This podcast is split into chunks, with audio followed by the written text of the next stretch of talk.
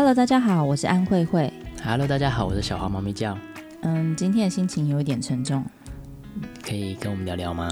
对啊，今年还蛮多名人从这个世界上去到另外一个世界，突然就会觉得心情还蛮沉重的。其实我对于死亡还没有办法那么洒脱。突然一个活蹦乱跳，然后有才华、有活动力，甚至他可以带给别人影响力的人，就在那一瞬间就消失在这个地球上。嗯，那是这几天可能会是一直占据版面的新闻。嗯，我觉得还蛮难过的。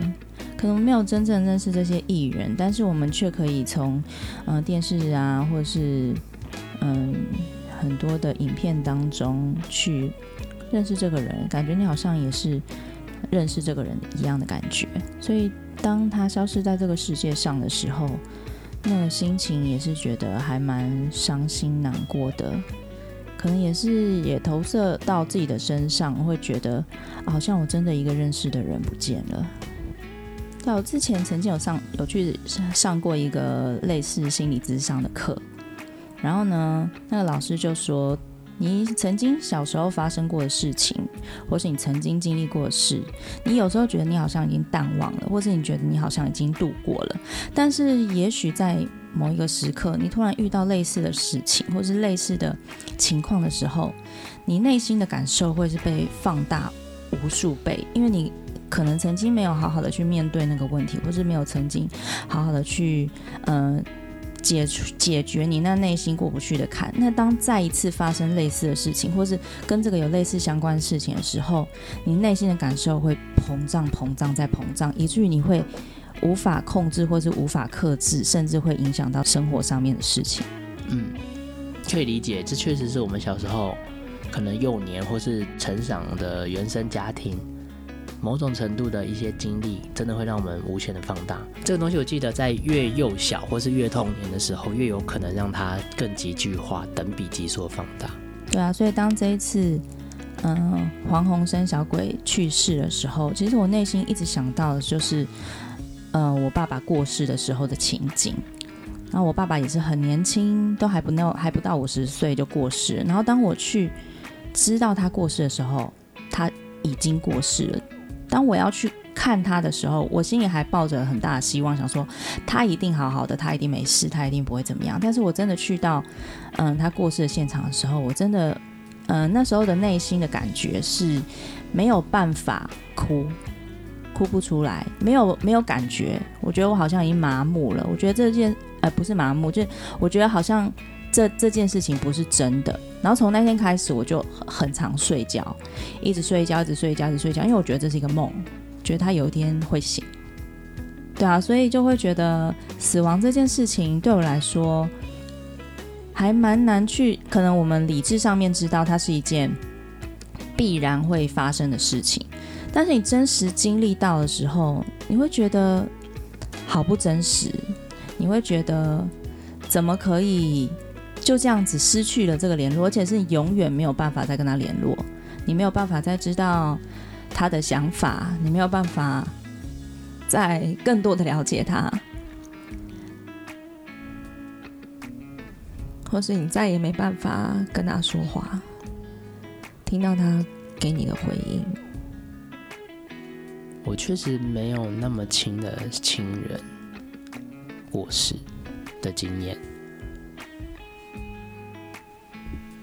但我确实也会在我小时候，因为我妈都是做晚班，所以其实晚上我都是一个人自己睡觉。然后我确实也都会去想象说，有没有可能这一趟出去就回不来了？然后我是不是就是永远有一个人呢？然后或者是，或者是就是自己一个人，就是很孤单的这样子。常常那几个晚上都是在眼泪当中睡着的这样。嗯。这可能是我觉得我距离刚刚慧慧说的家人的死亡最近的时候吧。虽然因为我真的有呃我信任的亲戚陆续的过世，但是因为感情真的没有那么亲，所以没有很这么深刻的感受。但是很感谢刚刚慧慧分享她的她的感受，我觉得很真实，然后谢谢他。我忽然想到，曾经跟别人分享过我爸过世的事情，然后呢，他就问了我一个问题，他就说：“哎，那你后来怎么度过的？”那我当下回答是说：“哦，因为时间就越来越久了，就时间让我可以抚平这一切。但其实我认真的去思考，其实时间没有办法抚平你曾经发生过的任何事情，它就是。”存在这个世界上，它就是曾经发生过，它就是必须要与你共存在你的生命里面。那你就是可能你你越成熟越长大，你就可以用各种不同的很多元的方式去面对、去看待这一件事情。那你曾经受的伤害呢，你也可以更呃情感更整全的来面对它，更理解它。嗯，接受这件事实，然后继续往前走。回应慧慧刚才说的是，很多人说时间可以淡化一切，但其实我的切入点是，它淡化的并不是所谓的一切，那个淡化的一切其实是回忆，就是因为你忘记了，因为你不愿意想起来，因为你不想去想起来。所以你就觉得好像淡化了，那一次一次的回忆被剥夺，或是被淡化，或是被忽略，或是被取消，慢慢的，人的生命的厚度就消失了。所以越来越来的，你那些不想回忆的起来的事情，就变成了你觉得没有关系的事，变成你无法去谈论它，你也不能去尝试再一次去正视它，去理解它，或者去去接受它，以至于我担心，对我来说，如果我是这样的人，我会觉得我活得很平面，或者这也是为什么我一直想要做这个节目，甚至我自己也想要再开自己的 podcast，或者是做自己的 YouTube channel，是我我觉得我其实。很害怕回忆不见。我记得小时候老师都会请我们教我们写日记、写周记，以前都觉得好痛苦哦。但当有机会可以去看那些周记的时候，你就发现哇，原来我其实生活的还蛮充实的。可是因为没有任何文字的记录下来，所以人生就是到头来是一场空。我真的很佩服那些写日记的人，因为我随时可以知道我哪一年的哪一天我做了哪些事。那些我曾经说过不想忘记的事，我还是可以在未来的某一天，在我身心成熟，或者是更健全，或者是更有不同思想的时候，我再一次拿出来回顾。也许曾经那些让我们生气、难过，或是哭到不行的事情，后来我们可以用微笑和放下的心态去面对它。我觉得这很珍贵。你这样说，我就真的知道为什么我这么喜欢拍照。我真的很喜欢拍照，无论去到哪里做什么，跟谁，我都很喜欢在那边拍拍拍拍拍，记录记录记录记录记录，然后想要把每一件事情都深深的印在我的心心里面。